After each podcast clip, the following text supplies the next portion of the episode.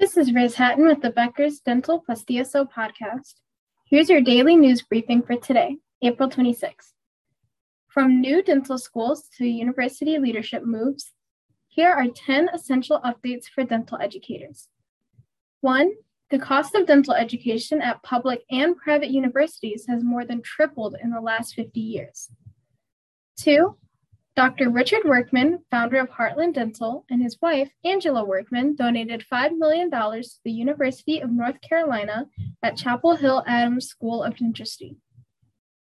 Three, Batesville, Arkansas based Lyon College is planning to create a new dental school in Little Rock, Arkansas. Four, 16 U.S. dental schools were ranked among the best in the world by QS, a global higher education analytics company.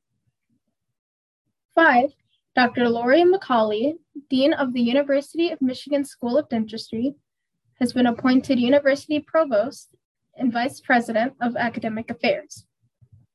Six, Amherst, New York based Daemen University is partnering with Dr. Todd Shatkin to open a dental school that will alleviate a shortage of dental professionals in the area.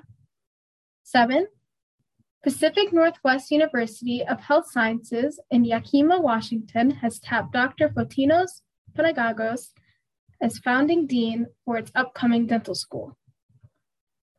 Eight, the Florida legislature is considering a proposal that would pay dental school graduates to practice in rural communities. Nine, Pacific Dental Services Foundation gave $80,000 in scholarships to 17 dental assisting students. 10. Penn Dental at the University of Pennsylvania in Philadelphia added an advanced education and general dentistry program that will begin in July.